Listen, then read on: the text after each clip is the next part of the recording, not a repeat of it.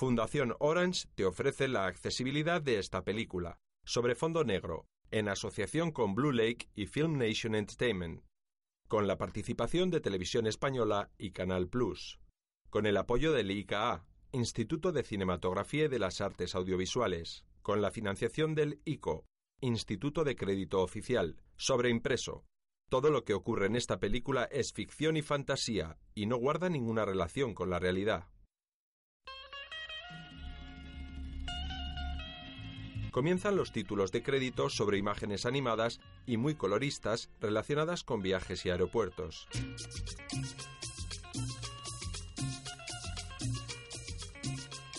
El Deseo presenta imágenes animadas de maletas, pasajeros, aviones, chalecos salvavidas, señales de prohibido fumar, pistas de despegue y aterrizaje.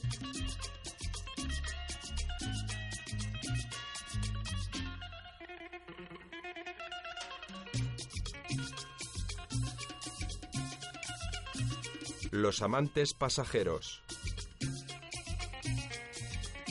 Continúan las imágenes animadas, señales, teléfonos, copas y cócteles, muchas y diferentes copas y cócteles.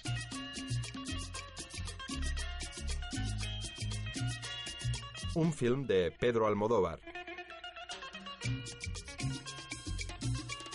En un aeropuerto, un gran avión transoceánico está detenido en una pista. Están retirando la escalera de embarque de pasajeros. Un camión de combustible y otro de catering también se alejan. El avión se prepara para despegar. Es de color blanco y en su fuselaje se lee Líneas Aéreas Península, modelo 2549 y de nombre Chabela Blanca. Bajo el avión, un operario de rampa está retirando los calzos que inmovilizan las ruedas del aparato. Está interpretado por Antonio Banderas. Unos 50 años, con gesto cansado Viste con buzo azul. Se aproxima un vehículo de transporte de maletas. Está conducido por una mujer guapa de unos 40 años, interpretado por Penélope Cruz. El operario sonríe y le saluda con la mano. Ella hace lo mismo.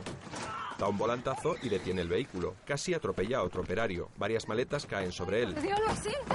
Está bien. ¿Estáis bien? Uy, qué follón. ¿Qué ha pasado? Tuve que dar un volantazo. Se me han caído las maletas cuando intentaba esquivarlo. Joder, ¿y el móvil? Ay, ¿por qué Lola, tienes ¿a ti ahí? cómo se te ocurre mirar el teléfono en mitad de la pista? ¿Estás salado? Anda, límpiate. El operario tiene una pequeña herida en un brazo. Rebusca entre las maletas caídas hasta encontrar su teléfono móvil. El primer operario. Tú estás bien, Jeffy. Ay, estoy muy marea. No, no, tiene malita cara, ¿eh? Últimamente me mareo por nada. ¿Ah, sí? ¿Y no me habías dicho nada? A ver si va a estar preñada. La mira ilusionado. Jeffy. ¿Es verdad eso? Jeffy. Es muy pronto todavía, León. Estoy solo de dos meses. ¿De dos meses, Jeffy? Pero como no habías dicho nada. Pues la culpa es del médico. ¿Qué médico? El médico que me preguntó si el niño era deseado. No deseado, no deseado. eh. Eso le dije, digo. Pues si llevamos años intentándolo, dice, pues no se lo digas, que es muy pronto. Digo, oiga, que mi marido me lo va a notar. Pero tú no has notado nada. A veces yo te he notado que tiene las tetas más grandes, pero... Pero tú no has visto la cantidad de huevos que me como por la mañana. ¿Cuándo he comido yo tanto huevo? La verdad, la verdad que come mucho huevo. es verdad. Oye, ¿os importa que vaya a enfermería antes que me dé sangre? Sí, sí, vamos a la enfermería que te vean, que te vean. Tú quédate ahí tuteando. Pon la maleta en el carro, anda. Teclea en el móvil. Me estoy desangrando vivo. En la cabina del avión, el comandante y el copiloto. To green, Beacon status, check, trims, 030% set. after start checklist completed. Pide rodaje. Península 2549, listos para rodar. Península 2549, autorización para rodar. Península 2549, autorizado a rodar al punto de espera. Miran por las ventanillas. Derecha libre. Izquierda también. Venga, vamos con todo. En el interior de la clase business solo hay siete pasajeros. Son Norma, Bruna, Infante, Más, Ricardo y una pareja de novios de unos 25 años que están dormidos. Norma es una mujer atractiva de unos 50 años, pelirroja y de profundos ojos verdes. Bruna de unos 40, de aspecto ingenuo, sonriente y muy espontánea. Infante es un mexicano de unos 40. Alto, guapo, delgado e inexpresivo, de pelo y bigote negro. Viste también de negro. El sobrecargo habla desde el galley, la zona de Buenas azafatos. tardes, señoras y señores pasajeros. Les habla José Ravera Sateri, sobrecargo del vuelo 2549 de la compañía Península con destino a México DF. Por favor, presten atención. A continuación vamos a realizar una demostración sobre aspectos de seguridad de este vuelo. Observen que hay ocho puertas de salida. cuatro a cada lado del avión. Otros dos azafatos escenifican la demostración de seguridad. En clase turista, repleta de pasajeros, una azafata repite los mismos gestos. En el lateral inferior de sus butacas o en el suelo a lo largo del pasillo hay unas luces que se iluminan en caso de emergencia marcando las vías de evacuación. Más es un hombre elegante, totalmente calvo y con gafas, con aspecto de ejecutivo, tiene unos 55 años. Lee noticias en un periódico sobre escándalos bancarios en Caja Guadiana. Y el último de los siete, Ricardo, es un actor de unos 45 años, de aspecto atractivo, pero algo descuidado. Excepto los novios dormidos, todos ocupan asientos alejados unos de otros. Ningún pasajero de business presta atención, excepto la sonriente Bruna. Los dos azafatos cogen dos chalecos, y comienzan a ponérselos con movimientos afeminados. Uno es Ulloa, pelirrojo, alto, delgado y con un pequeño bigote. El otro es Fajas, moreno, más bajo y bastante obeso. A Fajas, por su obesidad, no le llega el cinturón para atárselo.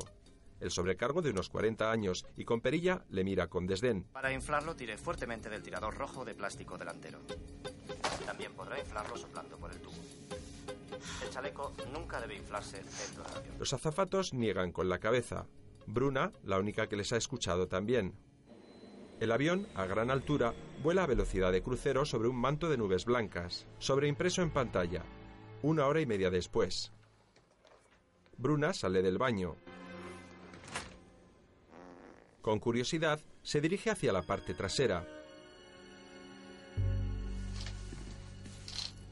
Abre la cortina de separación y entra en el galley de turista. Hay cuatro azafatas, pero todas están sentadas y dormidas.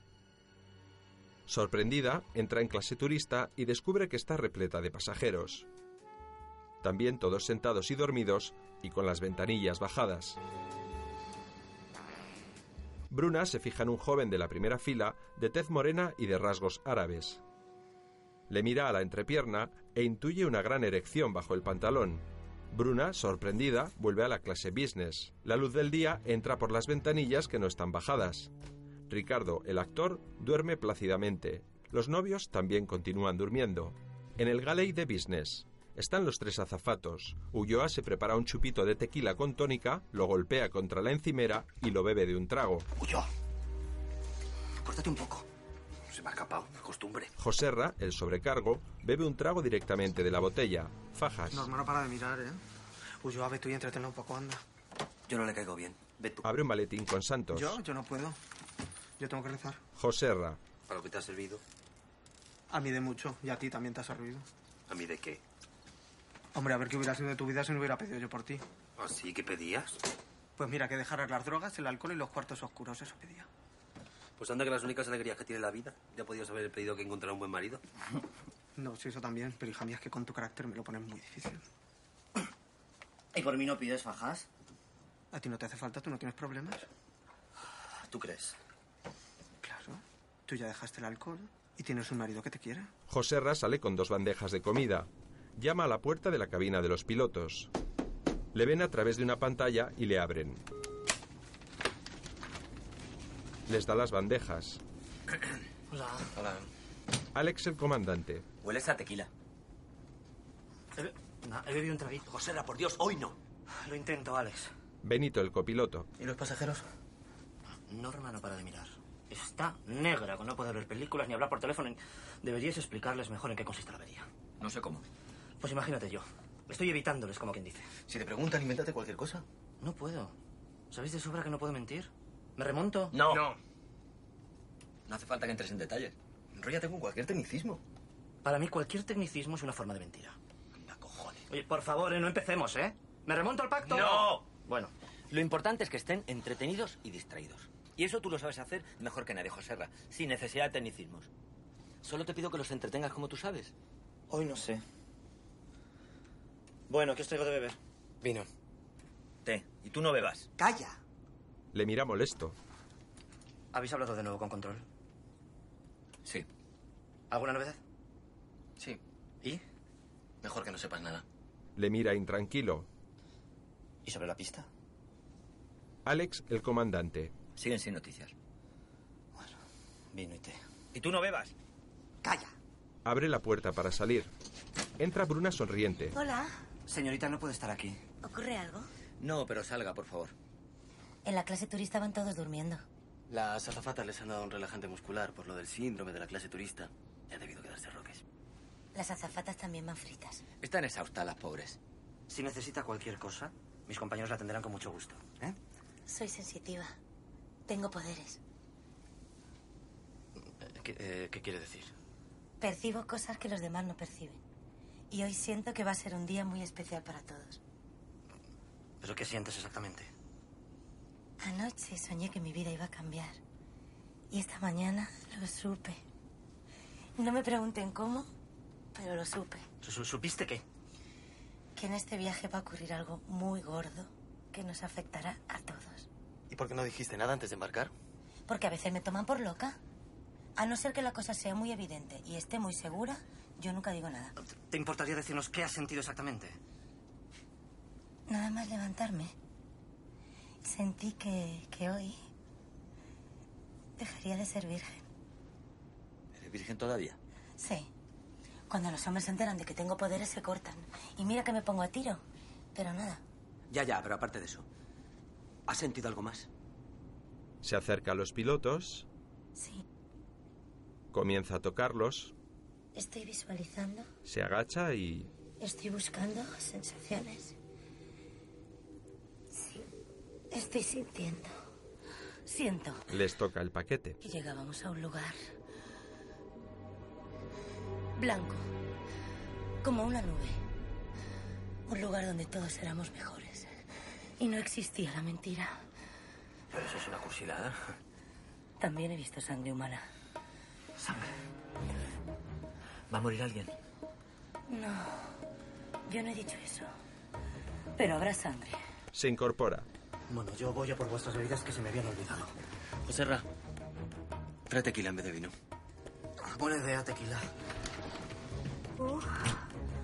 Joserra sale al galley, coge una botella de tequila, la descorcha y ansioso bebe un trago largo. Entra Fajas. Fajas, un té. Norma quiere protestar oficialmente. Que lo haga por escrito. Ya se lo he dicho yo, pero dice que quiere un impreso oficial, que si lo escribe en un folio normal después nos limpiamos el culo con él. Y tiene toda la razón. Los novios siguen dormidos en la primera fila de business. Fajas. Otra cosa que te iba a decir, el novio. Cada vez que me, me guía un ojo. Pues no estaba dormido. Sí, el resto del tiempo sí, pero verme aparecer por el pasillo, no se me detecta, abre un ojo, me lo guiña. No, no, no, no, no, es que es algo extraordinario. Lo que es extraordinario es lo que tengo yo en la cabina. Ha entrado una loca que dice que es vidente. Y entonces se ha conectado al más allá a través de los paquetes de Alex y de Benito. Y dice que durante este viaje va a ocurrir algo muy gordo que nos afectará a todos. Eso es lo mío. Maricón, algo muy gordo que nos afectará a todos. Es que lo mío va a ser algo muy gordo que nos va a afectar a todos. Fajas mira al novio dormido. Está hirviendo. ¿Tanto tú crees? Maricón, el novio no. El agua. En la cabina, Benito. ¿Y desde cuándo eres, adivina? Desde niña veo cosas, siento cosas. Desde muy pequeñita. Y lo rentabiliza, le sacas partido. Sí, no me puedo quejar. Trabajo en mi pueblo y fuera en el extranjero. A México voy a trabajar. ¿Qué vas a hacer allí? Mi especialidad son los muertos. Entra Joserra con bebidas. Sí. Huelo la muerte. La noto. ¿La notas aquí? ¿En la cabina? No, me estaré dando arcadas. ¿Seguro? Sí, aquí no. Pues esto hay que celebrarlo. Bebe un chupito. Para de beber, Joserra. Mm. Ya, de verdad.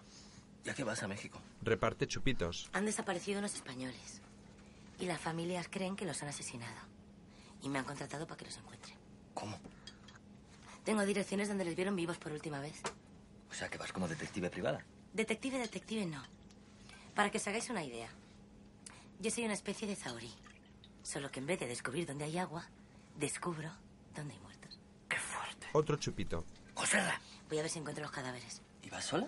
Sí, bueno, allí me echaron una mano unos narcotraficantes que eran muy amigos de las víctimas. Pero chica, ¿tú sabes con qué te metes? Voy un poco cagada, ¿eh? A ver. He oído que, que en México hay muchísima violencia. Pero me pagan un dineral.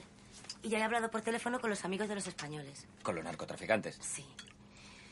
Por teléfono me han dado muy buena impresión. ¡Joserra! Joserra no para de beber chupitos de Creo que es tequila. una parte Eh, Preciosa. Mm. Y me han jurado y perjurado que me acompañarán a todos los sitios, que no me dejarán nunca sola. Yo creo que me puedo fiar de ellos. ¿Abres? Espera, a ver si se van. Tras la puerta están Más, Infante y Norma, que gesticula enfadada. No se van. Joserra sigue bebiendo. Ya se cansarán.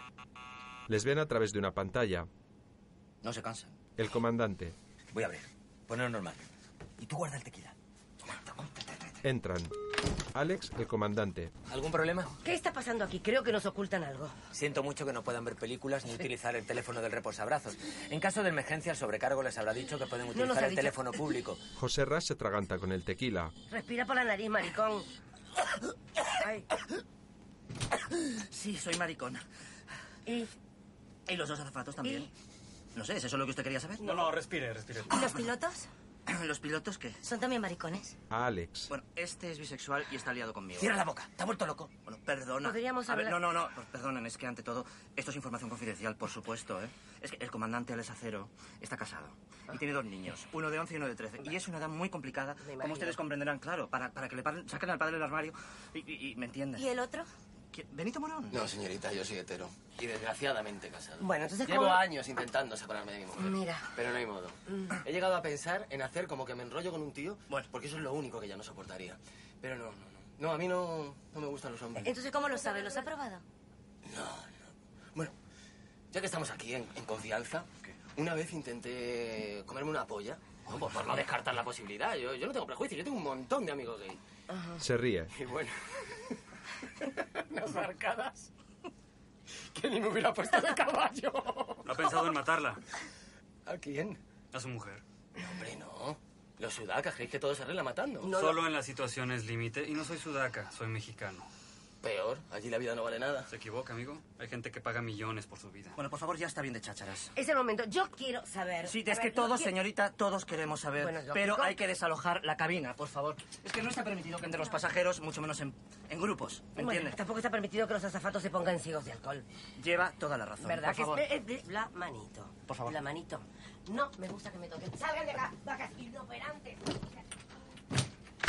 Los pasajeros salen de la cabina. Joserra cierra y arrepentido mira a los pilotos. ¿No vais a comer más? No. No. Los pilotos parecen ofendidos. A Alex. Lo siento, solo quería despistarlos como tú me decías. ¿Y para despistarlo tienes que hablarles de mi vida privada? Fue lo primero que me vino a la cabeza y funcionó. Eres inaudito, José Ra. Oye, ya te he dicho que lo siento. Te advertí que no me dieras. Se sienta detrás. Alex, estoy desolado. Como dicen los franceses, yo soy desolé. No sé si me... ¿Eh? Si me entiendes. Hablando de los franceses, mejor dicho, del francés. Tú a mí no me tienes que decir nada. ¿Yo? Alex Acero- Sí, tú. ¿De qué? De esta. Sí, a mí no me hables en femenino, ¿vale? Oye, tú cállate, mamadora experimental, que le has comido la polla al novio de un compañero. Era- eh, estaba borracho y era para probar. Eh, Mejor hacerlo con alguien sano, alguien de confianza, ¿no? Y con un buen ¿Eh? pollo. Hombre, ya está bien, José Ra, ya está bien. Joserra se va enfadado. Pase. Entra el señor Más. No más, no. o sea, eh, perdone, no, eh, lo siento. No puede estar aquí, ¿eh? Oiga. Tengo título de piloto y puedo echarles una mano si es necesario. No, muchas gracias, no creo que haga falta. Tenemos un problema. Señala un periódico. Con la caja guadiana. No. Me refiero a un tren de aterrizaje. No he querido preguntar antes para no alarmar a nadie. Mira una luz roja. ¿Han hablado con el centro de control? En business, Norma redacta en un folio una reclamación por el mal servicio. Escucha un golpe seco procedente de la zona de azafatos. En el Galley, Ulloa y Joserra. Coge otro chupito No hace falta dar el golpe, y lo bebe de un trago. pero la verdad que sabe mucho mejor. El golpe es lo suyo. Fajas continúa rezando a sus santos. Para enfrentarme a esas fieras, necesito pasarme de la raya.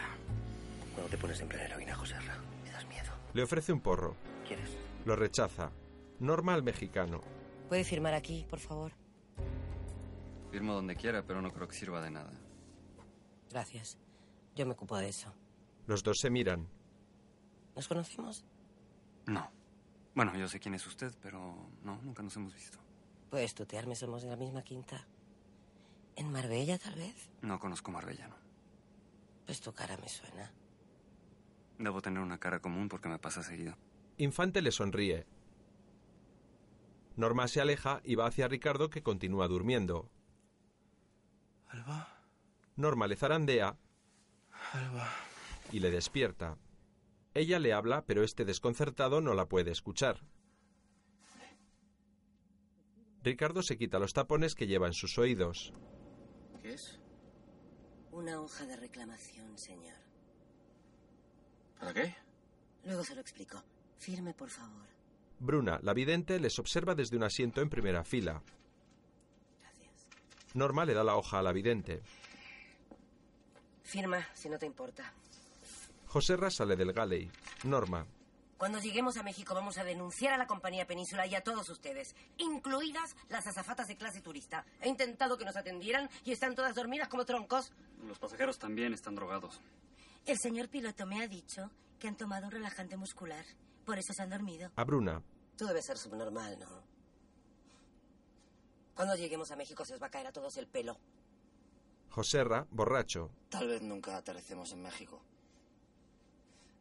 Ahora mismo estamos dando vueltas por la zona de Toledo.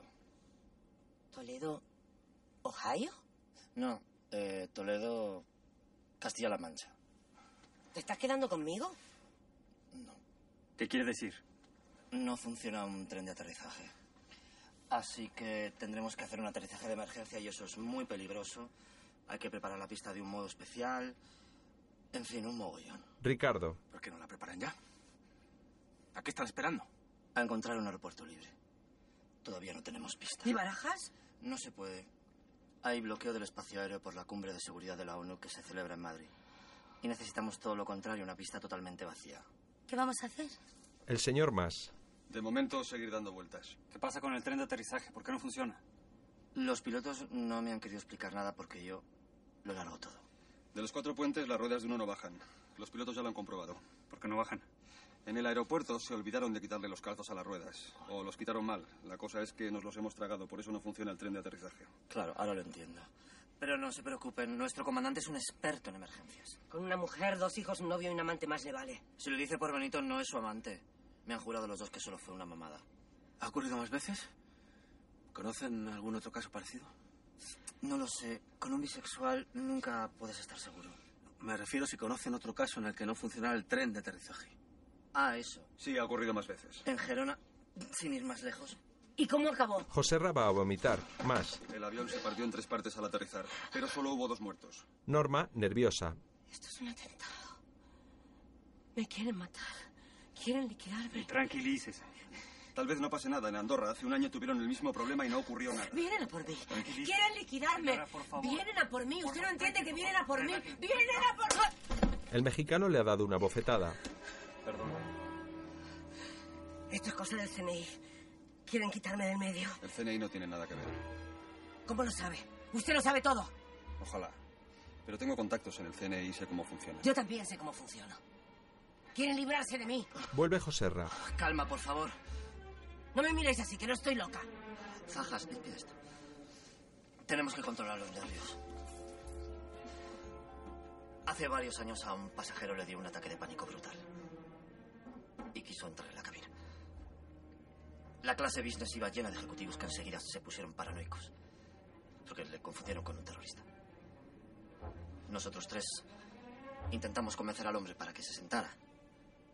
Y yo me metí dentro y preparé una inyección para sedarle.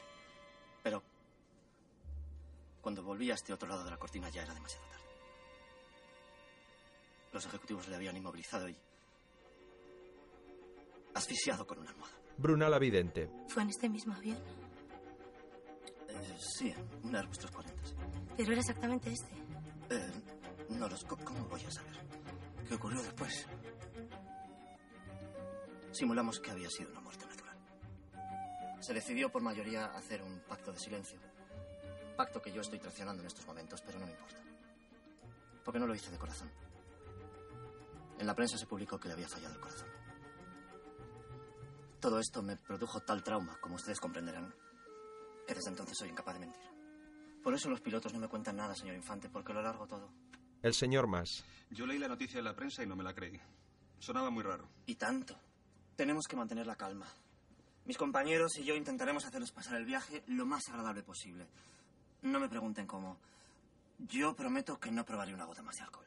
Señala a su compañero Fajas. Entre los tres tenemos un repertorio de actuaciones musicales que, llegado el momento, si ustedes quieren, podemos cantarles. Joserra corre a vomitar otra vez. Fajas. Siempre se pone así el pobre. Ahora les paso el menú de temas. Yo comprendo que igual no es el mejor momento, pero es que si no, después se me olvida. Fajas se repeina con coquetería y mira al novio que continúa dormido. Voy a rezar por todos ustedes. El tercer azafato, Ulloa, Bueno, me imagino que los señores querrán beber algo. ¿Qué les pongo? Whisky. Whisky. Dos. Dos. Ricardo, Yo debería hacer una llamada. ¿Una mamada? Una llamada. Los teléfonos del reposabrazos no funcionan. ¿Y el público? Es solo para llamadas urgentes. La mía es urgente. Bueno, había quedado en pasarme por casa de una amiga esta tarde en Madrid a recoger unas cosas. ¿En Madrid? Supuestamente estamos volando a México. ¿Cómo pensabais tratar de Madrid si estábamos en México? ¿a ti qué te importa? Le mentí. Pero dadas las circunstancias, creo que me quedaría más tranquilo si la llamo. Se oyen también las respuestas del otro lado. Supongo que no le importa. Una antigua avería. El speaker se nos estropeó. Por lo demás está todo bien. ¿Puedo tomar un gin tonic? Claro, hombre. Ulloa se dirige al galley. Ricardo se dirige al teléfono público frente a los asientos de primera fila. A la vez, en Madrid, una chica morena y muy guapa de unos 30 años camina despacio por el viaducto de la calle Bailén. Se apoya sobre la barandilla y con la mirada perdida mira hacia abajo. El viaducto es un gran puente de hormigón de 22 metros de altura que cruza por encima de la calle Segovia de Madrid. La joven viste con unos pantalones vaqueros que le quedan grandes y una camisa negra. Lentamente pero con decisión, la joven trepa sobre la barandilla y coloca sus pies sobre un pequeño bordillo en el exterior. Aferrándose con fuerza a la barandilla, se gira y vuelve a mirar hacia abajo. Sobre el asfalto de la calle Segovia circulan coches, pero no hay mucho tráfico. Lentamente y con las manos por detrás, inclina su cuerpo hacia el vacío y cierra los ojos.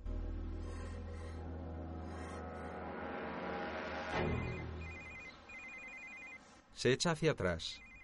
Sujetándose con una mano, saca su móvil del bolsillo con la otra y contesta. Sí. Hola, soy yo, Ricardo. Ricardo. La joven trata de recomponerse y de sujetarse mejor. Eh, eh, espera, espera un momentillo, espera. ¿Te pillo en mal momento? No, no, para nada, por Dios. Solo que es que, es que, es que me pillas que... Se sujeta como puede. Te noto agitada. No, no, no, para... ¡Ricardo! El móvil se le cae al vacío. Continúa cayendo.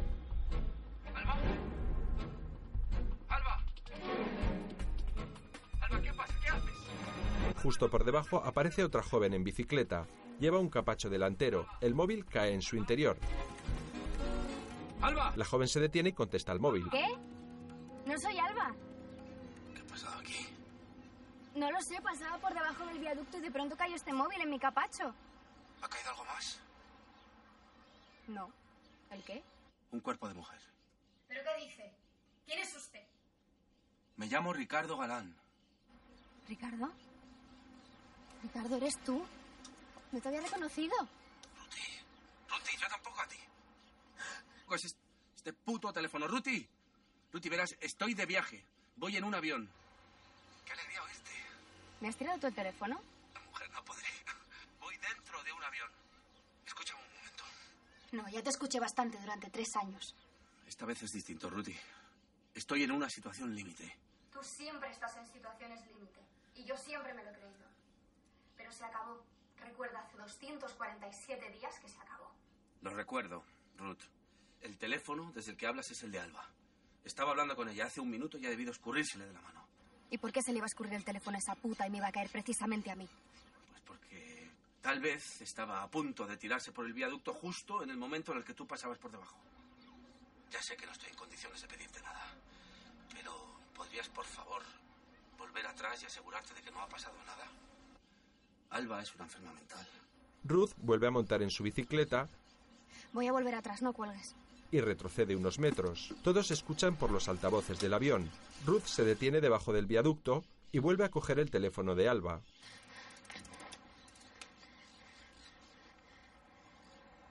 Estoy bajo el viaducto y no se ve nada raro. Así que puedes viajar tranquilo, Ricardo. Y ahora voy a dejar el teléfono en el suelo como si yo no hubiera pasado por debajo del viaducto. Adiós. Ruth tira el teléfono de Alba sobre un jardín. Se corta la llamada. En el avión, la vidente a Ricardo. ¿Llámala otra vez? Si yo fuese Ruth, estaría esperando que me llamaras. Ruth monta en su bici. El teléfono suena sobre el césped.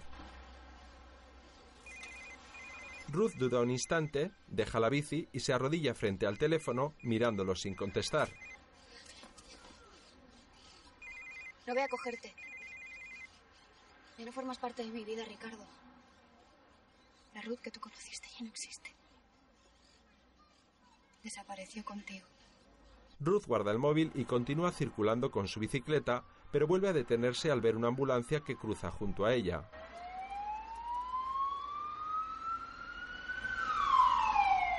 Y se para frente a una de las casas junto al viaducto. Ruth gira y vuelve sobre sus pasos. Se detiene junto a la ambulancia, enfrente de un portal.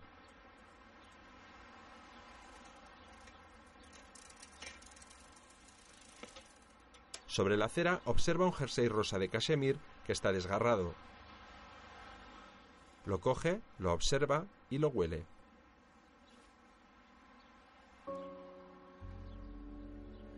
Esparcidas por la calle hay muchas otras prendas de vestir de hombre y objetos de todo tipo. Del portal salen dos enfermeros que llevan a Alba hacia la ambulancia. A su lado sale su madre de unos 60 años, elegante y sofisticada. Espera, a ver ese cartel. Le quita un lujoso reloj de la muñeca y se lo pone ella. En el hospital no dejan entrar con objetos punzantes, ¿no? No, no, no. Ruth la observa desde la distancia. Alba camina hacia la ambulancia con la mirada vacía, sin brillo.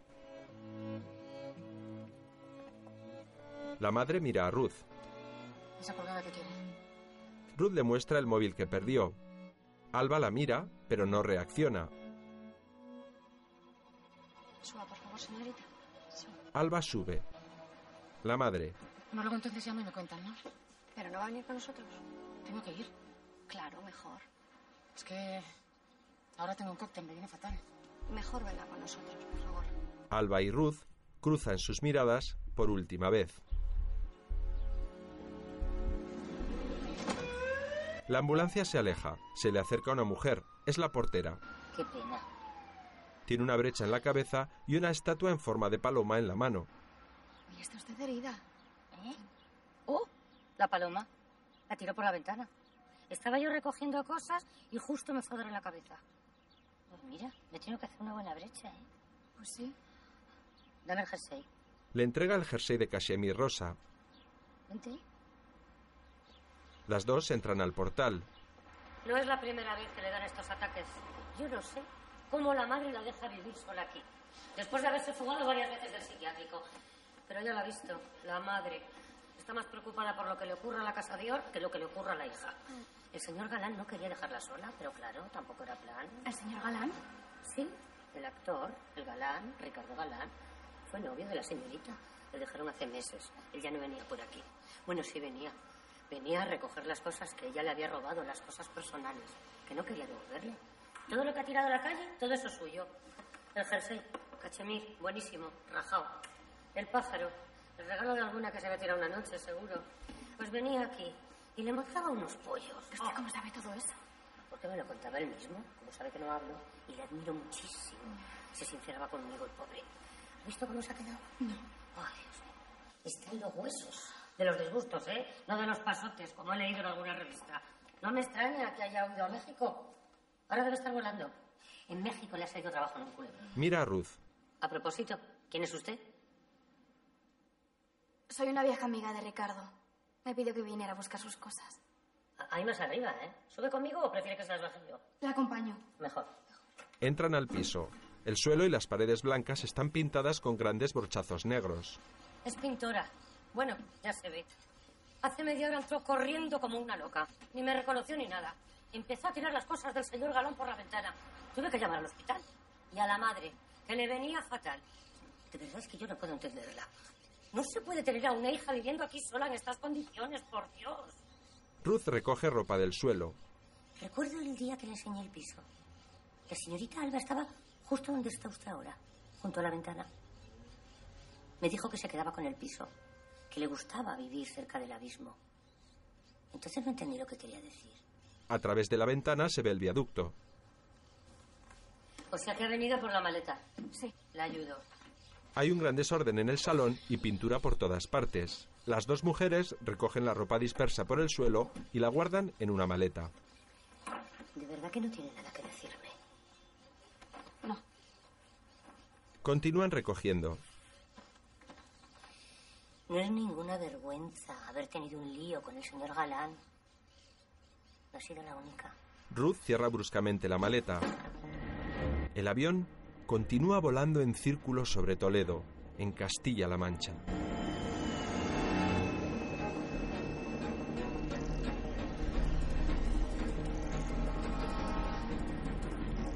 Algo más tarde en casa de Ruth, ha doblado y ordenado toda la ropa y los objetos de Ricardo que se ha llevado en la maleta. Trata de arreglar un pequeño avión de madera que está roto.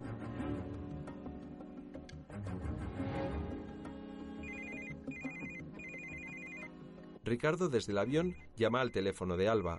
Ruth contesta. ¿Sí? Ruti, ¿eres tú? Sí. Me alegro de oírte de nuevo. ¿Sabes algo de Alba? Vino una ambulancia, se la llevo. Han vuelto a ingresar. Bueno, mejor. Le dan el gin tonic. Gracias. ¿Estás bebiendo?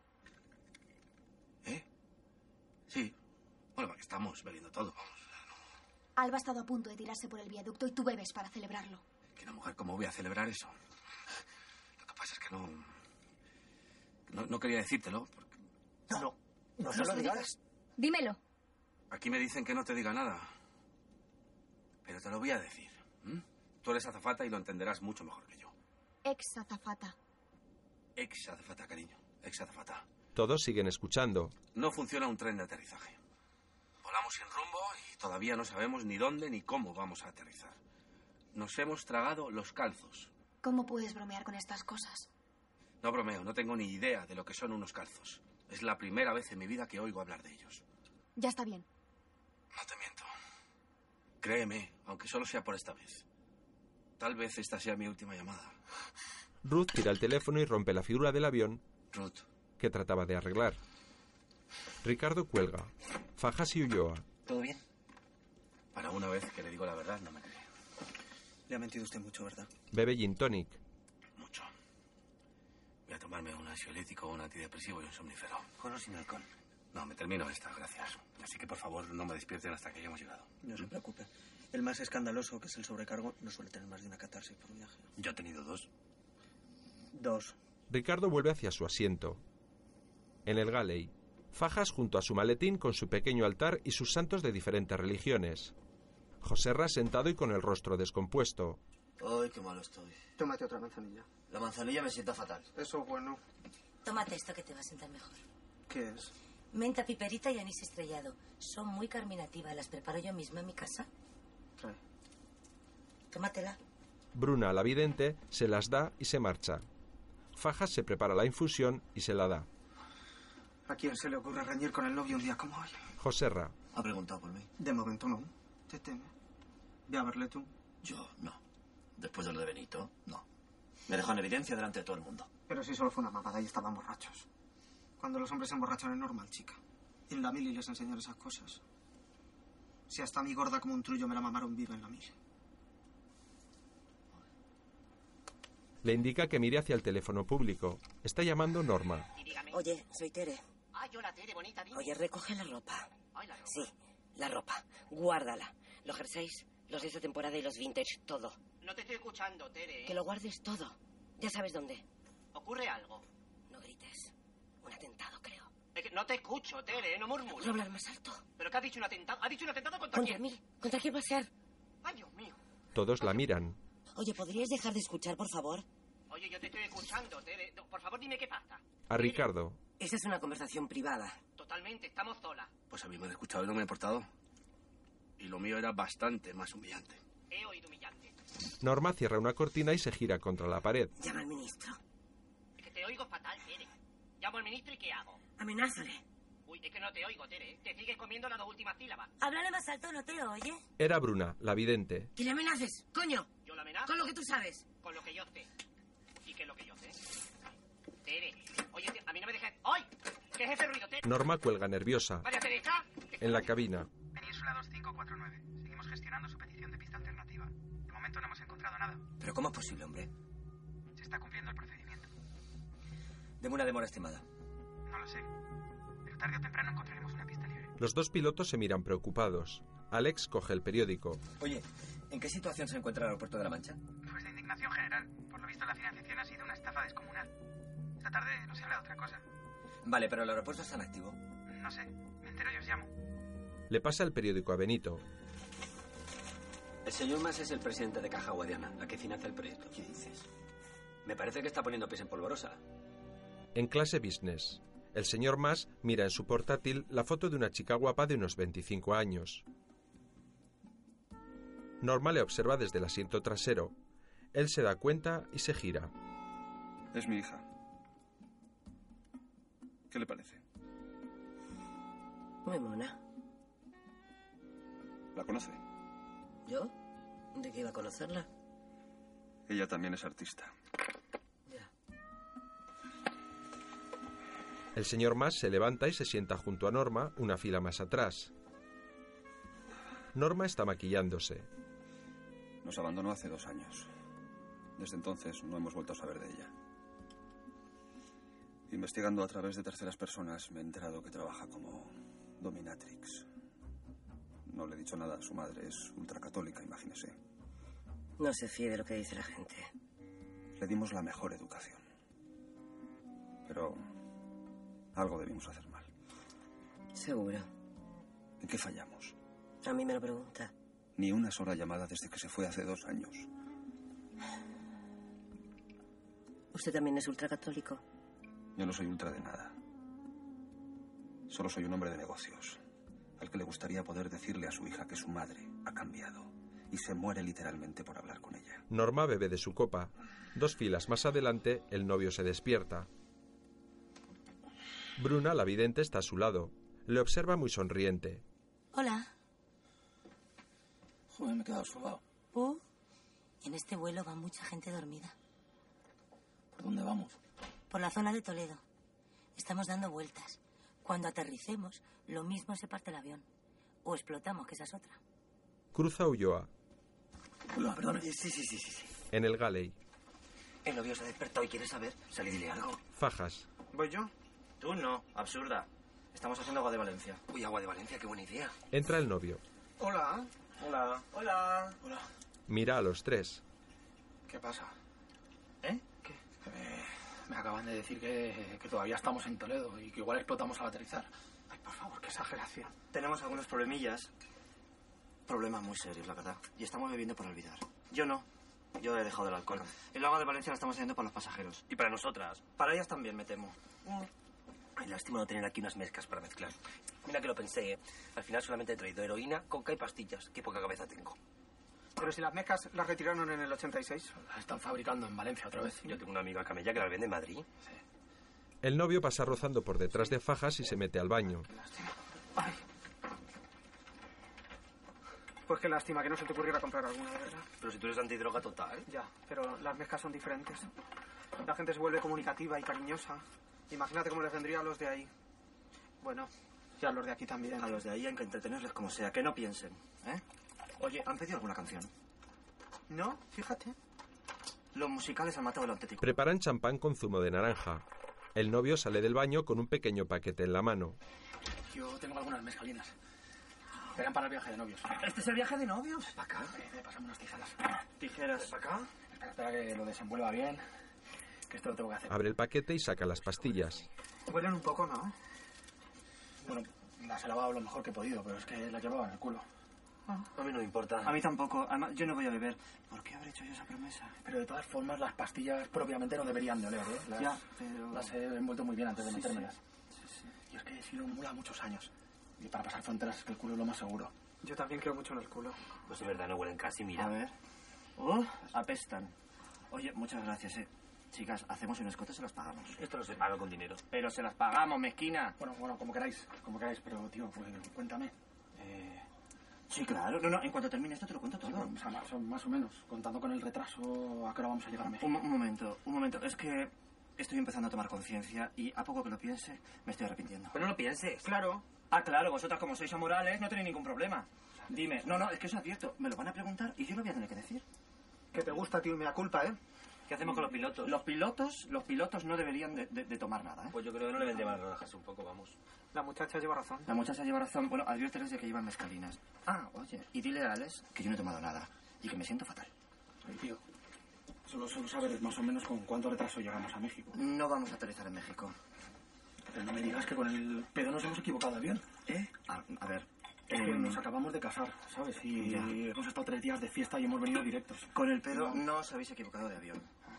Este iba a México. ¿Y ya no va? No. Bebe un poco que te lo explico. Pero... Te lo explico. Hace algunos años... En la cabina, Ulloa con los pilotos. ¿Alguna novedad? Hay una puta pista libre en todo el país. No te hagas mala sangre, Benito. ¿Cómo está José Bien. Ha potado todo y está ya a gusto. Está dando órdenes como siempre. Y está muy buena, ¿eh? Está en agua de Valencia. ¿No te animas tú, Alex? Si es prácticamente todo zumo. Alguien tiene que permanecer sobrio, ¿no? Pero está José Ra, ¿eh? Razón de más. ¿Cómo soy la pareja gays de Tero? Yo no soy pareja gay. Dame un poquito, hombre, desparrama. Quita, No desparrama yo contigo ni loco. ¿Y tú de qué te ríes? Yo de nada. ¿Sí? ¿De qué te ríes? No, disculpe usted, señor comandante, que me hace gracia ver a dos hombretones como ustedes hablando de desparramar de agua de Valencia. ¿Puedo? Claro. Le da otro champán con naranja y mezcas a Benito. Ulloa le mira coqueto y también bebe. Fajas enciende un equipo de música que suena por los altavoces del avión.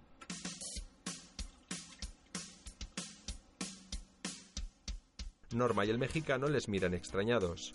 Joserra sigue con el novio. Resumiendo, tú tranquilo, que yo siempre te lo digo. Venga, ahora nos vemos. El novio vuelve a su asiento. Fajas termina de llenar algunos vasitos de cóctel. Comienza a bailar y a cantar en playback, moviendo los labios.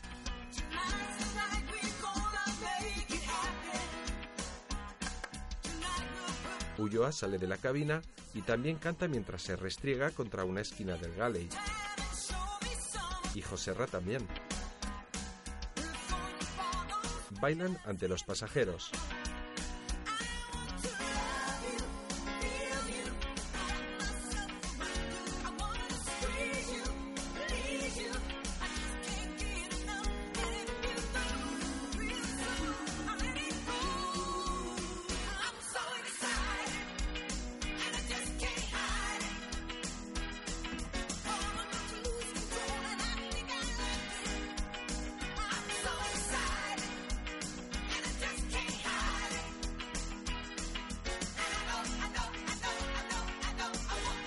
Movimientos eróticos, sexuales, provocadores. Entre los tres ejecutan una perfecta coreografía con gestos muy amanerados, con mucha pluma. Los pasajeros les observan sorprendidos.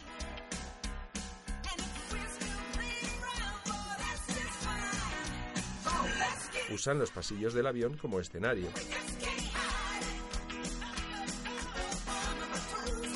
Bailan, se tumban, se sientan, se arrastran por el suelo, pero todo en perfecta sincronía.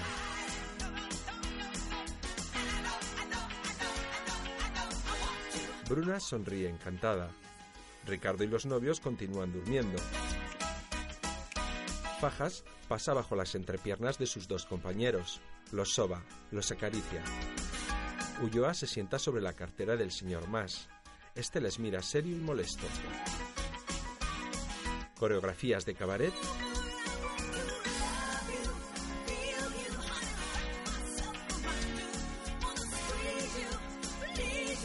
Y movimientos muy, muy exagerados.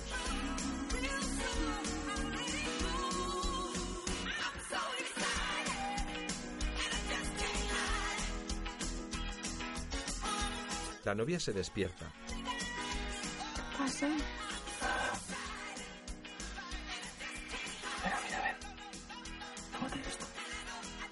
El novio le da una mezcalina. Los tres azafatos se retiran a la zona del galley. El novio le da agua de Valencia con mezcas. La novia bebe y sigue medio adormilada.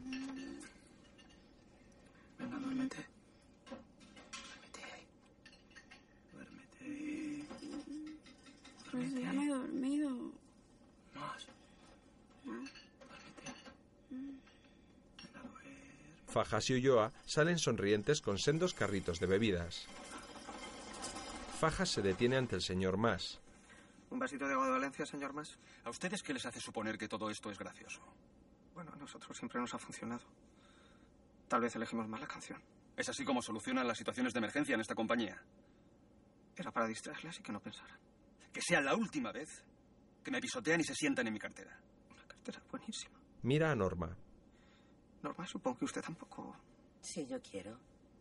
Menos mal. Me encantaba el agua de Valencia en los 80. Qué bien. Le da un vaso. Norma lo huele y bebe un trago. Fajas y Ulloa la miran esperando su aprobación.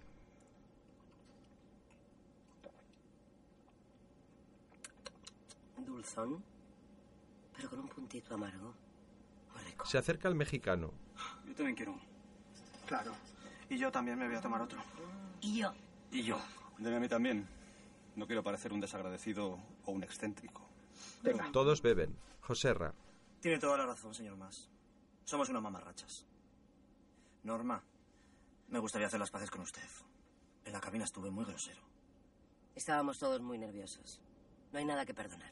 Qué bien que hagáis las paces, porque eres una de nuestras ídolas. Sí. Tú empezaste en la época del destape, ¿verdad? Al final, llegué a España a principios de los 80, con una mano atrás y otra adelante. Y así fue como posé en la portada del interview. Un número histórico, según la propia revista. Doy fe de ello. Se vendió en todo el mundo. Oye, ¿y cómo te metiste en el bondage? Ochoa, si no te importa abordar el tema, claro. Ay, no, por Dios, a esas alturas. Pues yo era muy joven, estaba muy confusa. Y en momentos de confusión una chica mm, solo debe escuchar a su propio corazón. Y después de fracasar como actriz y como cantante, mi corazón estaba rebosante de odio. A ver cómo iba a estar. Fue entonces cuando descubrí que tenía dotes naturales para algo. Dotes para dominar. Me puse de nombre artístico Miss Tate. Coge un cigarrillo Gracias. y sonríe sibilina. El error hecho mujer. Y al poco tiempo me hice de una clientela fiel de esclavos. Qué fuerte. En pocos años llegué a lo más alto o a lo más bajo de la naturaleza humana. Y eso me dio poder. Mucho poder. Los azafatos la miran con lascivia. Tengo videos eróticos de los 600 hombres más importantes de este país. Del número uno al número 600. De todos los colores y tendencias. En eso soy muy ecléctica. Bruna. ¿600 hombres? ¿Tú sola y a la vez? No, mujer. Yo y un grupo de escorts que trabaja para mí en mi propia agencia. Más. Así que tienes vídeos eróticos del número uno. Sí. Con el número uno tengo varios. Todos con una servidora. ¿Quién es el número uno? Es el más importante, echa cuentas. El presidente del gobierno. Joder, nena, piensa un poquito. Un poquitito más arriba del presidente. Los azafatos se llevan la mano a la cabeza simulando una corona. Oye, también en plan bondage. No. Él es de gustos más tradicionales. O sea que los rumores que circulan hace tiempo son reales. Sí. Pero yo no he dicho nada. Pero claro, hay un cuerpo de seguridad que ve, que oye y que habla. Al que también nos tiramos. Y también lo grabamos, claro. Lo cual nos da mucha seguridad. En los tiempos que vivimos, si existen esos documentos, tarde o temprano saldrán a la luz, porque tú tienes un precio. Mi vida es el precio. Yo creo que sobrevaloras un poco ese material, ¿no? ¿Por? Pues a mí lo sobrevalora el servicio de espionaje. ¿eh? Han intentado robar en mi casa varias veces buscando mis archivos. Como el Watergate. Igual. Pero como comprenderéis, no los van a encontrar ahí. Los tengo muy bien guardaditos en una caja de seguridad bajo otro nombre. He oído que tienes muy buena relación con el Opus. Sí, muy buena. Y también con los legionarios. Justamente voy a México a visitar a uno de ellos, un hombre muy importante. Seguro que tú lo conoces. Al mexicano. Pero no me pidáis nombres, ¿eh? Todos beben. Ay, estoy hablando demasiado. No, no, nada, para nada. ¿Qué le habéis puesto a este cóctel? Joserra. Ah, pues. No. Benjamines de champán. Zumo de naranja de bote. Un chorrito de ginebra.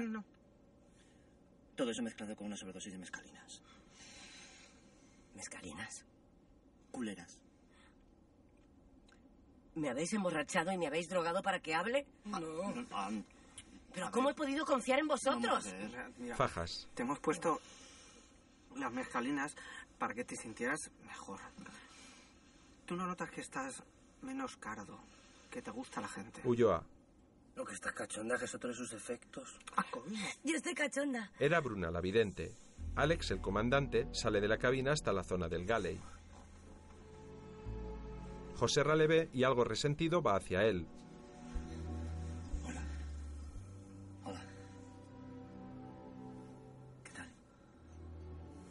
Aquí viendo el monólogo de Norma. El mexicano. ¿Puedo sentarme? Si prometes no pegarme. Los demás se han alejado. El mexicano se sienta junto a Norma. Los dos cruzan sus miradas. Él la retira. Quería decirte que lo único que mi padre me dejó en herencia fue tu portada de interview. Todavía la tengo. ¿Ah, sí? Norma le mira conmovida. A mi padre lo vi poco en vida. Lo visité cuando ya estaba muy mal. Viví en un cuarto cochambroso y no había nada colgado en las paredes. Excepto tu portada de interview. En la cabina. Benito, el copiloto, sigue sentado en su puesto y permanece inmóvil, gimiendo. La imagen se aleja a vista de pájaro y tan solo se ve su rostro a través de la ventanilla, mientras el avión continúa volando sobre un lecho de nubes. Está atardeciendo.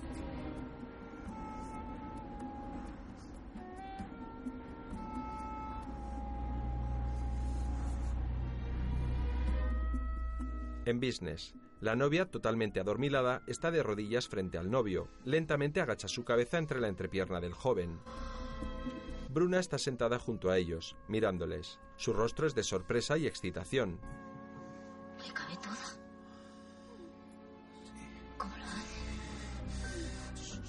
El novio, con los ojos cerrados, se lleva el dedo a los labios. ¿Está dormida? Mejor no despertarla. El rostro del joven se contrae de placer. La vidente se gira avergonzada, pero mira hacia atrás y descubre al mexicano tumbado y a Norma ahorcajadas sobre él. Todos continúan vestidos. El mexicano la penetra con fuerza. El señor Mas, muy cerca, lee indiferente una revista.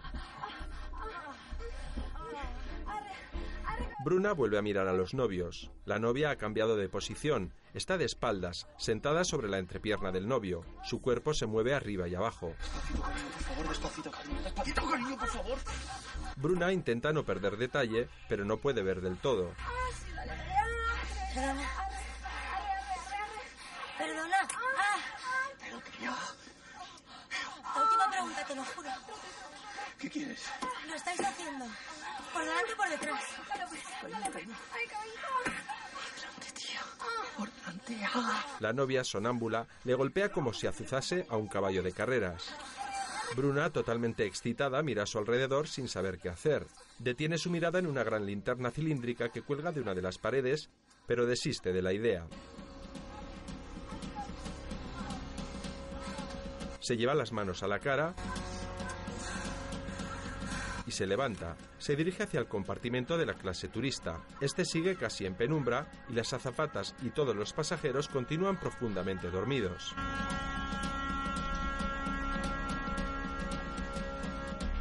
Bruna avanza lentamente, comprueba que todos duermen y se arrodilla frente al joven de rasgos árabes en el que se fijó anteriormente.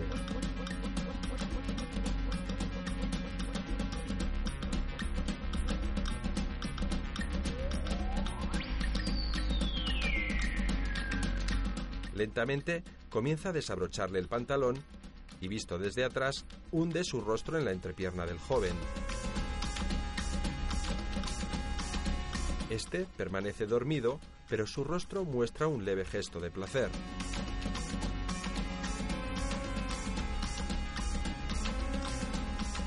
Al mismo tiempo, en business, las puertas de uno de los baños se mueven golpeadas desde el interior.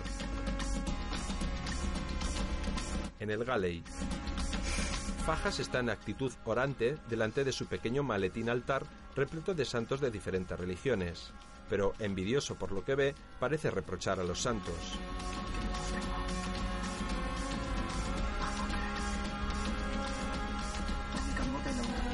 En clase turista, Bruna ha cambiado de posición sobre el joven árabe dormido y está de espaldas y sentada horcajadas sobre él, en la misma posición en la que el novio penetraba a la novia. Su cuerpo se agita y sube y baja sobre la entrepierna del joven dormido una y otra vez. El joven entreabre los ojos y esboza una ligera sonrisa sin despertar del todo. Llega a ver, como en un sueño, la larga melena morena de Bruna que se alza una y otra vez, meciéndose al galope como si se tratase de una amazona cabalgando y continúa durmiendo. En business, el mexicano y Norma fuman un cigarrillo. ¿A qué te dedicas? Él sonríe. Soy asesor de seguridad. Pues yo necesito a alguien que me asesore. Y que me dé seguridad. Ella mira sonriente y seductora. ¿Te gustaría trabajar para mí? No me conoces. Sé cuándo fiarme de un hombre. Norma sonríe y fuma. Alex el comandante y José Rael sobrecargo salen del pequeño cuarto de baño. Están despeinados y a medio vestir. José Ra le abotona la camisa a Alex. A propósito, ¿no vas a llamar a tu mujer? ¿Qué le digo? ¿Que la quieres? ¿Y a los niños? José Ra le besa en los labios. Alex se dirige hacia el teléfono. El novio sienta a la dormilada novia en su asiento. Fajas mira fijamente hacia el paquete del novio que está en calzoncillos. Hemos llegado. Vuelve a darle otra pastilla. Tú duerme, canija, que ya... Alex coge el teléfono público. El novio se sube los pantalones. Ya no esta Eh, noche de bodas. ¿Sí? Por teléfono. Hola, cariño. ¿Qué tal estás? Bien. ¿Y tú? ¿Habéis llegado ya? ¿Tan pronto? No, te llamo desde el avión. ¿Están los chicos? Sí, aquí peleándose por la PlayStation. Hoy me tienen. Carmiña se los llevará después al cine. Pásamelos. ¿Estás bien, Alex? Sí. Es que tengo ganas de oírlos. Niños, papá, que quiero oíros. Toma. Hola, papá. Dice mamá que quieres oírnos. Ah, Quería deciros que os quiero. Y que no le pegues a tu hermano, que es mayor y cualquier día te va a dar una hostia. No tiene huevos. Estoy harto. Te lo paso, que está aquí al lado como un gilipollas. Hola. Todos escuchan la conversación. A ver, trae el teléfono. ¿Será tú? Mira, no les hagas ni caso. Carmiña se los lleva después al cine y me dejan en paz. Alex se emociona. Os quiero mucho a todos. Alex, ¿de verdad que no te pasa nada? No. A ti también te quiero, Concha. Me alegro. Llama cuando llegues. Un beso. Alex cuelga. En el galley, Ulloa entra apresurado. Tiene una mancha blanca junto a la comisura de los labios. Fajas le mira enfadado. Mira, la cubitera, por fin. No sabes lo que me ha pasado. No, hostia, sí que te chorrea. Ulloa se limpia con un dedo. Fajas le coge la mano, se mete el dedo en la boca y prueba. Lefa, ya sé lo que te ha pasado. Cochina, marrana. Ulloa se va. Entra Bruna sonriente. Mira, esto se está animando. Hola, hoy te ha soltado el pelo esta mamona. Ya no soy virgen. ¿Y así, de repente? Con uno de la clase turística. Mis santos se han vuelto locos. Voy a entrar. No, no, es que mm, todavía no lo he limpiado. Da igual. Lo limpio yo. Entra al baño. Ah, Oye, Bruna. Bruna. Esto me lo tienes que contar, ¿eh? Con pelos y señales. A Fajas. ¿A ti qué te pasa? Estás hablando con una apóstata, que lo sepas. Pues a mí me gustaba tener una creyente en la tripulación. Y más ahora. Joserra le hace una seña para que mire. Norma se acerca al teléfono. Descuelga y marca un número de su agenda.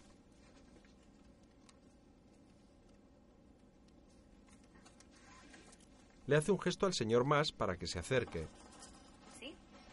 Un momento que le van a hablar. El señor Mas se levanta y coge el teléfono extrañado. Norma esboza una sonrisa y se aleja. ¿Sí? ¿Quién es? ¿Piedad? Soy yo. ¿Papá? ¿Cómo estás, hija mía? Bien. ¡Qué alegría! Justo ahora estaba pensando en ti, papá. Así. Acabo de leer en un periódico digital que la Guardia Civil ha entrado en la caja guadiana y que están incautándolo todo. ya. Y que el aeropuerto de La Mancha es una estafa total. Y te culpan directamente. Sí, hija, sí. Me imaginaba que estallaría de un momento a otro. Por eso he tenido que poner tierra de por medio. Te hablo desde el avión. Todos siguen escuchando. Lo siento, papá, lo siento. No te preocupes. Qué alegría poder oírte. Tenía tantas ganas. Quiero que olvides lo que te dijimos tu madre y yo cuando te fuiste de casa. Solo queremos verte. Yo no voy a poder, pero tu madre se pondrá loca de contenta si la llamas. Ha cambiado mucho, Piti. No sé, papá. Si estuvieras tú, contigo es más fácil. Pero mamá, es imposible. Voy a estar fuera unos cuantos meses. No te pido que me prometas nada, pero llama a tu madre, dale al menos una oportunidad. No sabes cómo ha cambiado. Yo no. Te queremos como eres. Déjame pensarlo. Muchas gracias. Adiós, mi amor. Adiós, papá. Y cuídate mucho. Cuídate tú también. El señor Mas cuelga emocionado. Se acerca a Norma. Gracias, Norma. En la cabina, por la radio. Península 2549. Península 2549. Petición de aeropuerto de La Mancha aprobada. Recibido. Cambio con frecuencia de La Mancha 122 decimal 1. Recibido con 122 decimal 1. Chequean controles, en business. El señor Mas a la vidente. Dime la verdad. ¿Me van a meter en la cárcel? Sí. Eso es buena señal. Significa que voy a sobrevivir. Perdone que le pregunte, señor Mas. ¿Ha matado usted a mucha gente? No. He estafado a mucha a lo largo de toda mi vida, pero no he matado a nadie. ¿Por qué me lo preguntas? Perdón. Bruna se levanta y entra al galley. Ulloa, Me porté fatal con vosotras. Pues sí, fatal. ¿Podéis prepararme esta infusión? ¿Te encuentras mal? Tengo arcadas. No, mal, te has puesto ciega agua de Valencia. Tendrá que ver el agua de Valencia. Ya tenemos pista. Y preparando el briefing, ahora vuelvo. Ulloa prepara la infusión. José va a clase turista y despierta a una azafata. Le palmea la cara. Piluca. ¿Qué desea? No deseo nada. Venga, despierta. Ah, ¿Se despierta? Soy José Ra. Tu compañero. José Ra. Ay, hola, José Ra. Oye, vamos a aterrizar. Ir respetando el pasaje. Bueno, aterrizamos. En la mancha dentro de una hora. Encárgate de estas. Me van a pedir explicaciones. Pues se las das, ¿Qué les digo? la verdad. Que las habéis drogado. Vuelve a business. Yo, ¿verdad? Niña. Buenas noticias. Ya tenemos pista de aterrizaje. Tomaremos tierra aproximadamente en una hora porque necesitamos tiempo para soltar el combustible y aprender cómo haremos la evacuación. Es muy fácil. ¿Qué te pasa, Bruna? Nada.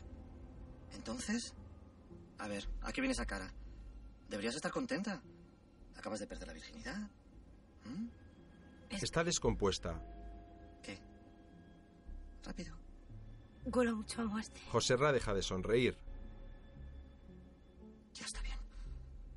Todos estamos cajados y lo disimulamos como podemos, Bruna. Así que haz un esfuerzo, por favor. ¿eh? O por lo menos cállate. Déjala hablar. Es solo un momento. No doy crédito. Explícate, Bruna. Hace horas que huelo a muerte. Empecé a hablar desde el principio del viaje, pero creí que era por los pedos. No huelo en todo el avión. En la cabina, por ejemplo, no huelo. José Ra respira aliviado Junto al teléfono tampoco. y sirve un café. Junto a los novios tampoco. para espabilar a la novia. A tu lado tampoco, Ricardo. Este respira tranquilo. Ni donde los azafatas. El señor más. Solo quedamos el señor Infante, Norma y yo. Soy yo. El mexicano al lado de Norma. ¿Qué? Yo soy el que apesta a muerte. Soy un asesino a sueldo. ¿Pero tú no eres asesor de seguridad? También. Va unido. Has matado a mucha gente. A unos cuantos. Pero el próximo encargo iba a ser mi último. Baja la mirada. Bueno, estoy intentando librarme de mi último encargo. ¿Y cómo se libra uno de eso? He tenido tales consecuencias. Tendré que retirarme de circulación por un tiempo, operarme la cara. Yo conozco a un cirujano. No, no, no quiero ser pesado, pero faltan 40 minutos para aterrizar. ¿Esa mía que tienes que liquidar? No. ¿Quién te ha hecho el último encargo? La señora Patricia Velázquez Vargas. Norma se sorprende. Esa Patricia es la mujer del dueño de Unimexa. La empresa de telefonía móvil mexicana. Sí. Pues qué casualidad. El marido es cliente mío. Y es con él con el que tengo una cita ahora en el DF. Pues le diré que su mujer no cuente contigo. ¿Cómo se lo vas a decir? Le llamo ahora mismo por teléfono, así te quedas más tranquilo. Intenta levantarse. Infante la detiene. Déjame salir, cariño. Voy a llamarle. ¿Qué te pasa? El mexicano le mira fijamente a los ojos con gravedad. Todos los demás también miran a Norma. ¿Por qué me miráis así? ¿Qué pasa? Bruna, La víctima eres tú, Norma. La señora Patricia está empeñada en que te mate. ¿A mí? ¿Pero qué le he hecho yo a esa mujer si ni siquiera la conozco? Puede que no vea con buenos ojos tus prácticas sadomasoquistas con su marido. ¿Y dónde pensabas hacerlo? Ella quería que te matara en Marbella, pero la convencí de que en México era más seguro. Solo quería ganar tiempo, evitar que se lo encargaran a otros. Y en México tenía un plan para ayudarte a huir. Para ayudarme a huir. ¿Por qué? Si tú eres un asesino profesional. ¿Por qué ibas a exponer tu vida por alguien como yo? Perdón, Norma, me llevo esto. Yo no mato mujeres. Joserra. Y eso está muy bien. Norma se queda pensativa. Joserra por megafonía. Buenas noches, señoras y señores pasajeros. Les habla José Reberasategui sobre En la cabina, por radio. Notificaré establecido en final. Pero aún nos quedan 40 toneladas de combustible por expulsar. Recibido. Dispositivo de seguridad activado y preparado. Joserra por megafonía. Ensayemos de nuevo la postura de seguridad. Junten las rodillas, separen los pies e inclínense hacia adelante. Todos lo hacen. En la clase business podrán sujetar sus brazos por debajo de las piernas. En turista. Vamos a recordar la postura de seguridad. ¿Me prestáis atención, por favor? Casi todos despiertos. Estupendo. A ver, unimos las rodillas, separamos los pies, cruzamos los brazos e inclinamos el cuerpo apoyando la cabeza sobre los brazos cruzados. A ver, tesoro, los brazos por debajo de las piernas, así. Estupendo. Señora, señora, despiértese. Bien, cruzamos los bracitos, así. El desayuno lo que luego vomitáis cuando aterrizamos. En cabina. Benito. Tú que eres bisexual. Es cierto que los tíos te comen la polla mejor que las tías. ¿A qué viene eso ahora, Benito? Alto y can. Alto y can. Antes, cuando estaba fuera, he dejado que yo me. Se señala el paquete Y ha sido. con un gesto de admiración. Activa la fase de aproximación. Fase activada y confirmada. Bueno, la verdad es que acabamos haciendo un 69. Yo también le comía el. Que para lo del lado que está, tiene un pedazo de rabo. Benito, ¿tú crees que es el momento de hablar del rabo tuyo? Speed manager. Speed manager. Para mí es importante. ¿Tú crees que me estoy volviendo bisexual como tú? No. Tú eres maricón de nacimiento. No jodas. ¿eh? Y tu mujer lo sabe. Por eso está obsesionada con que no te lo hagas con tíos. Y continúa con Erika. Chequean controles. ¿Selector CrossFit Enon? Sí, habrá CrossFit. Yo creo que estás exagerando, ¿eh? Hoy ha pasado lo de Ulloa porque había bebido. Bombas la han afectado no. Cuando lo nuestro también. Por eso vomitaste. No porque mi polla te provocara arcadas, mi polla te encantó. Lo que pasa es que con la excusa del alcohol, quítala del lado izquierdo. No sé dónde quieres llegar. Oxen Discipline enough. Alto Icam. Después de vomitar, volviste a engancharte y me pediste que te follara. Yo te dije que como juego ya estaba bien y tuve que quitarte prácticamente la polla de la boca. ¿Contesta eso a tu pregunta, Benito? Lo digo porque tenemos que aterrizar sin un tren y creo que deberíamos centrarnos un poco. Alto Icam. Alex por megafonía. Buenas noches, señores pasajeros. Les habla el comandante Alex Acero. Debido a un fallo técnico, nos vemos obligados a hacer un aterrizaje forzoso en aproximadamente 10 minutos. Todos se miran con preocupación. Nos dirigimos al aeropuerto de La Mancha, donde ya están preparados todos los equipos de salvamento. Les ruego que no se preocupen y sigan al pie de la letra las indicaciones de la tripulación de cabina. Una vez en tierra, la compañía Península se hará cargo de todo lo que necesiten. Muchas gracias. Ya es de noche. Torre de control de la Mancha, península 2549 a 20 millas al norte. Solicito autorización. Península 2549. Está autorizado a la aproximación ILS de la pista 10. Presión atmosférica QNH 1010. Notifique establecido en final. Península 2549 establecido en final. Desde la cabina, ya ven la pista. Recibido. Autorizado a aterrizar en pista 10. Viento 30008. Dispositivo de seguridad activado y preparado. Península 2549 recibido. Autorizado a aterrizar en pista 10. Dispositivo de seguridad activado y preparado. Voy sin una pata. A ver si aguanta. Buena suerte. ¿Preparados para el impacto? Brace for impact. Brace for impact. En tierra, imágenes del aeropuerto totalmente vacío.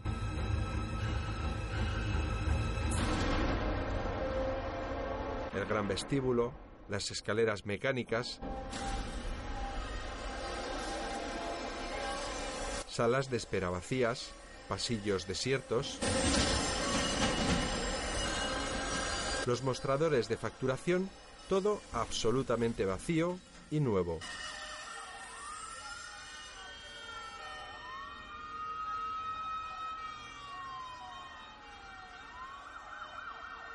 Las cintas de equipajes, todo sin estrenar. En la pista, el avión ya se ha detenido, sin estrellarse. El aparato está rodeado de los equipos de salvamento. De las puertas caen varios toboganes inflables. Salta Benito. Detrás el novio. ¡Vamos, hija! ¡Sasha, vamos! Todos comienzan a bajar. Alrededor del avión hay una espesa capa de espuma blanca antiincendios como una nube. La novia salta por el tobogán y cae sobre la capa de espuma. Se abraza al novio. Este la coge en brazos.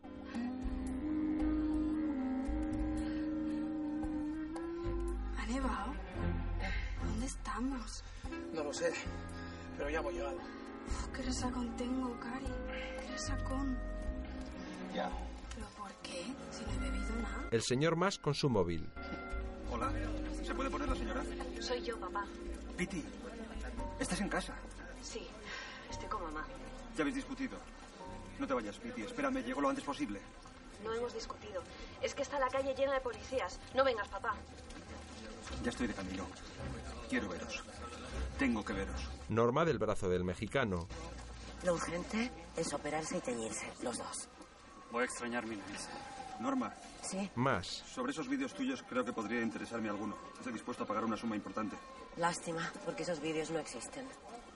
Es cierto que me ha costado con quien me ha costado, pero no he grabado nada. Solo hice que se extendiera el rumor y con eso bastó. Y la compensación con tu asistente también fue una farsa. No, ella cree que son de verdad. Y con el tiempo yo también he acabado creyéndolo. Entiendo. Bueno, suerte a los dos. Igualmente, señor Más. Continúan saliendo todos los pasajeros del vuelo. Ricardo Galán, el actor, llega hasta el edificio del aeropuerto. A lo lejos aparece Ruth, su antigua novia. Lleva un vestido ceñido totalmente rojo y una maleta en la mano.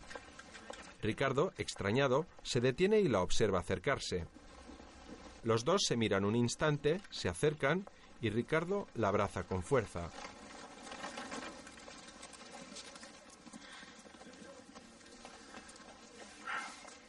¿Cómo supiste que aterrizábamos aquí? Después de hablar contigo, llamé a una amiga controladora que trabaja en barajas. No quería decirme nada, pero acabó contándomelo todo. Esta vez no te mentí. No, esta vez no. Ruth rebusca en su bolso y saca un móvil. Es el teléfono de Alba. Esta es tu maleta. Está destrozada. Y he metido lo que he podido, pero está todo medio roto. Sobre todo mis regalos. Gracias. La conocí. ¿Alba? La vi entrando en la ambulancia. Iba vestida con una camisa y unos pantalones tuyos. Y me dio terror pensar que yo podía acabar como ella. Le mira con tristeza Adiós, Ricardo. y se va. Ella se gira. Tú nunca vas a acabar como Alba. Pero debo tener cuidado. Vuelve a girarse y se aleja definitivamente entre la gente. Se acerca la vidente con el joven árabe con el que perdió la virginidad mientras éste dormía. Mira, este es Nasser. Hola, hola. Lo he conocido en la espuma. Pero los dos tenemos la sensación de habernos conocido antes, ¿verdad? ¿Eh, verdad? El joven bosteza y mira sorprendido hacia la maleta de Ricardo. ¿Y la maleta? Fajas camina con cuatro azafatas cogidas del brazo. Es la última vez que duermo con ansiolíticos a todo el pasaje.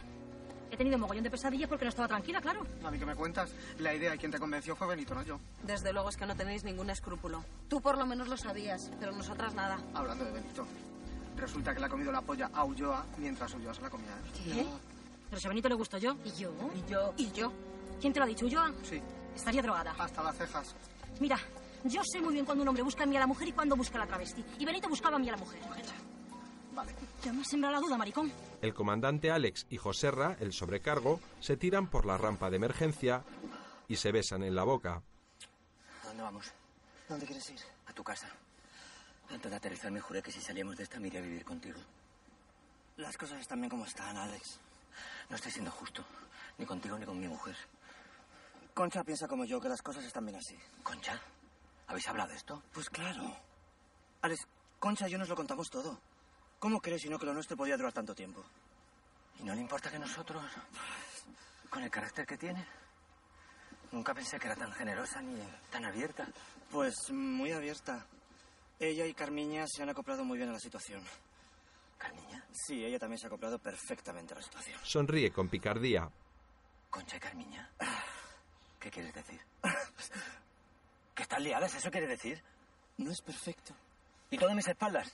Pero era para hacerte la vida más fácil. ¿Me podías haber comentado algo? Que me siento un gilipollas. ¿Es que ¿Nunca me has preguntado?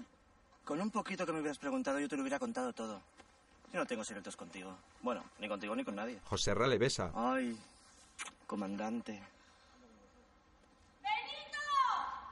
Desde el edificio del aeropuerto, la primera azafata a los dos hombres. Pero he visto a Benito. ¿Qué quieres, Piluca? Que si lo habéis visto a Benito. Pues es el primero que se marcha del avión. Parece mentira que no lo sepas.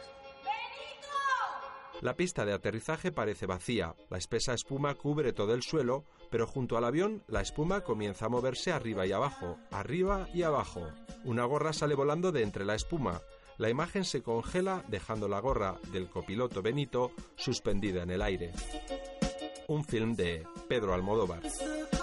Por orden de aparición, Antonio Banderas como León, el operario de rampa, Penélope Cruz como Jessica, la conductora, Cote Soler como segundo operario, Antonio de la Torre como comandante Alex Acero, Hugo Silva como copiloto Benito Morón, Miguel Ángel Silvestre como novio, Laia Martí como novia, Javier Cámara como el sobrecargo Joserra, Carlos Areces como Fajas, Raúl Arevalo como Ulloa, Pepa Charro como la azafata Piluca, Nasser Saleh como Nasser el joven árabe, Concha Galán como pasajera dormida, José María Yazpic como infante el mexicano, Guillermo Toledo como Ricardo Galán el actor, José Luis Torrijo como el señor Más, Lola Dueñas como Bruna la vidente, Cecilia Roz como Norma, Paz Vega como Alba la suicida, Blanca Suárez como Ruth, la otra novia de Ricardo, Susi Sánchez como la madre de Alba, Carmen Machi como la portera, y Violeta Pérez, Bárbara Santa Cruz y María Morales como azafatas de clase turista.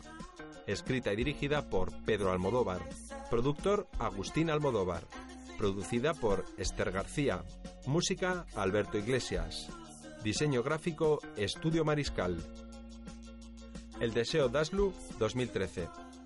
Fundación Orange te ha ofrecido la accesibilidad de esta película. Locución Joaquín Calderón. Accesibilidad realizada por Navarra de Cine 2013.